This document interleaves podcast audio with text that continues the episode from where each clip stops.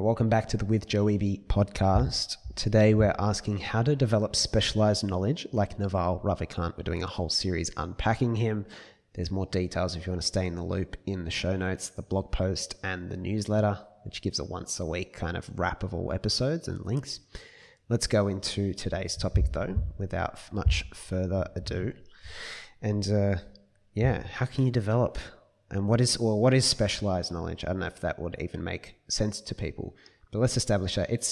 Naval uses the term specific knowledge, but he knows it's not necessarily the best term. It's just the way he's always referred to it. But it's almost like it's a little bit like an I only do what only I can do, Luke. It's a little bit like a unique thing you bring to the market or you bring to people, but also something that you align with doing. So it can get very practical. We have this idea that everything can be taught in schools, but Naval says this is not true, though everything can be learned, which is a distinction I love. If you can be trained to do it, it means others can be trained to do it as well, which means you're in a bottleneck with everyone else. We just need to pay you as much as everyone else. So if you're just another lawyer who has a degree from one of the similar universities to everyone else and nothing else, you had an internship, they had an internship, all right? So we just need to pay you as much as everyone else. And you can think pay more broadly than money as well. Like, we only need to give you the respect and the kudos that everyone else gets. People with a lot of interest will massively outperform you. Definitely fits what we've talked about before, right? Genuine curiosity is very important. It's not something you sit down and you reason about. I want to repeat that. It's not something you sit down and you reason about. So that goes to all the people thinking, what do I do with my life? It's more done by observation. You have to look back on your life and see what you're actually good at. I would probably add what you actually have enjoyed doing.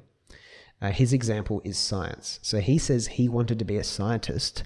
So that's why he views science at the top, has this whole respect around it, more than Taleb and Thiel, obviously. And his whole value system was built around it. But he goes, when you follow this kind of overly logical thing, I think about it when I read, I think Cal Newport's book, So Good They Can't Ignore You, which is a very popular career book around think about what you're good at and stuff like that. There's so much for a case around it's not that obvious conscious thing. So apparently when he was a kid, Naval said he's going to be an astrophysicist, but his mum said, no, you're going to be in business.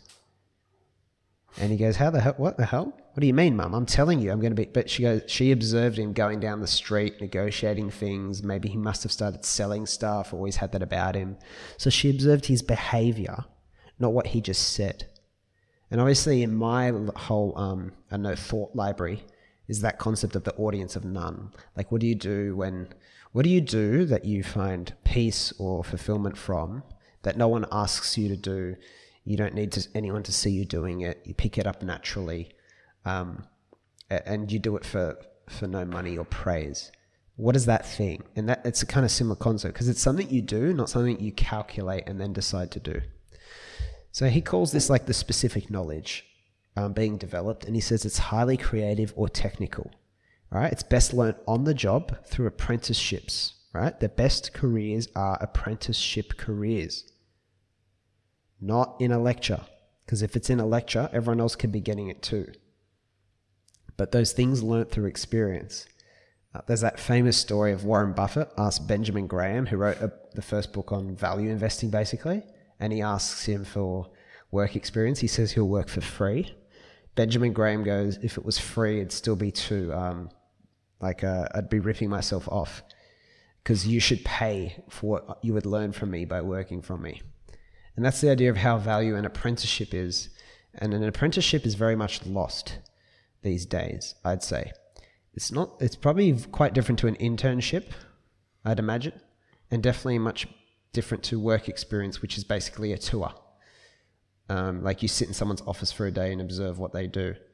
That probably only gives you a fractional insight at best. It's not really an experience of the role. The apprenticeship is basically the system they had in Florence in the Da Vinci era, when you have all these polymaths. That was their whole education system. But yeah, I do love this point. I think Naval nails something I hadn't thought about before. I didn't have language before. Because there's another guy, I think it's Scott Adams, who's like, his advice is like, well, you want to be in the top 25% for three things, and that way you'll be kind of really capable in your career. Naval says, it's probably a bit too like deliberate and calculated. Like that kind of goes away from the point. It gets too analytical. It can't be so forced. Like you can't be too deliberate with this stuff. Like the people who are too deliberate about finding purpose guarantee that they evade a sense of purpose. It's funny, like I always use the example of Scott and I, because in our little bubble, it's where a lot of this thinking started on a deeper level.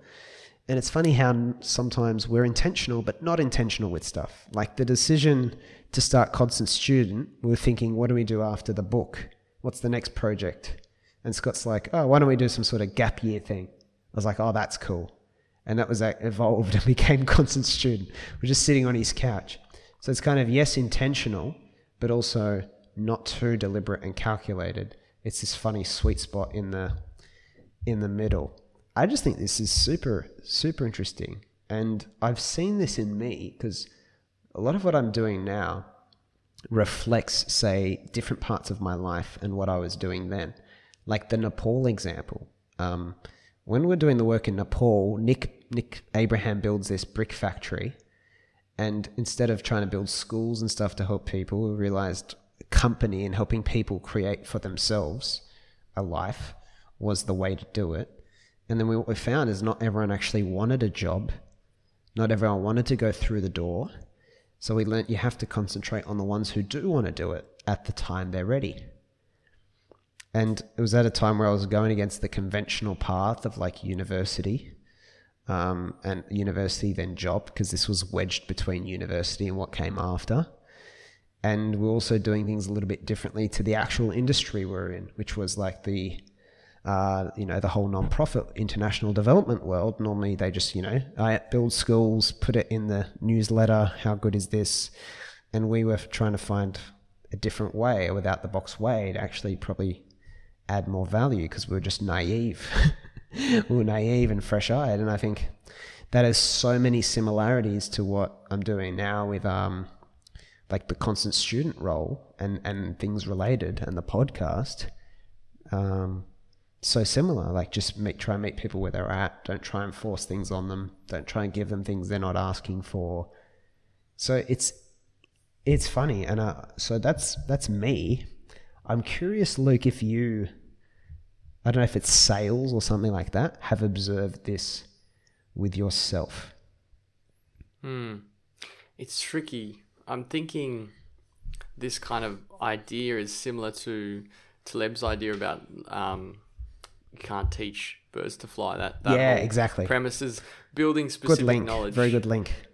Yeah, so building specific knowledge will never be, as you said, through a textbook or through a lecture room, simply because there's too many variables in something that's specific. Like it's not well it's said. Not linear. Mm-hmm. If you think of an apprenticeship, for example, a network engineering apprenticeship, you don't learn, from what I've been told at least, and from what I've observed trying to learn the basic principles, is you don't learn by watching a video. You don't learn by trying to read a script. Cisco, yeah, like AB.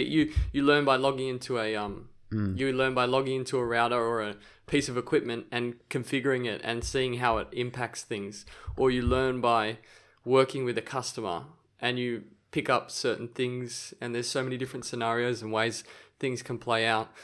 And I would say that my version of specific knowledge might be communication skills or the way you talk to a client or something like that. It's not, there's no way you can describe it, but people that are good at communicating with other people are very effective, and it's a specific thing that people look out for. So that's probably the only... But do you appreciate the power of that you've developed that on a small scale in the retail job at JB Hi-Fi, then on taken it a level up in a more complex sales system of the, like the proper telco industry, right? And various different roles you've done there. And now even on a slightly like a larger scale, now that you've entered the podcasting kind of world.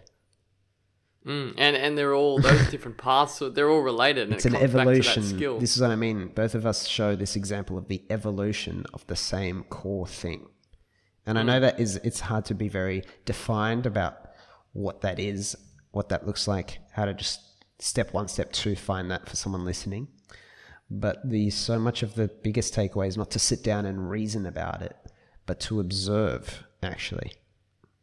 Not this like this list and formula and process, a linear process, but actually almost looking back and seeing what are the best memories you have.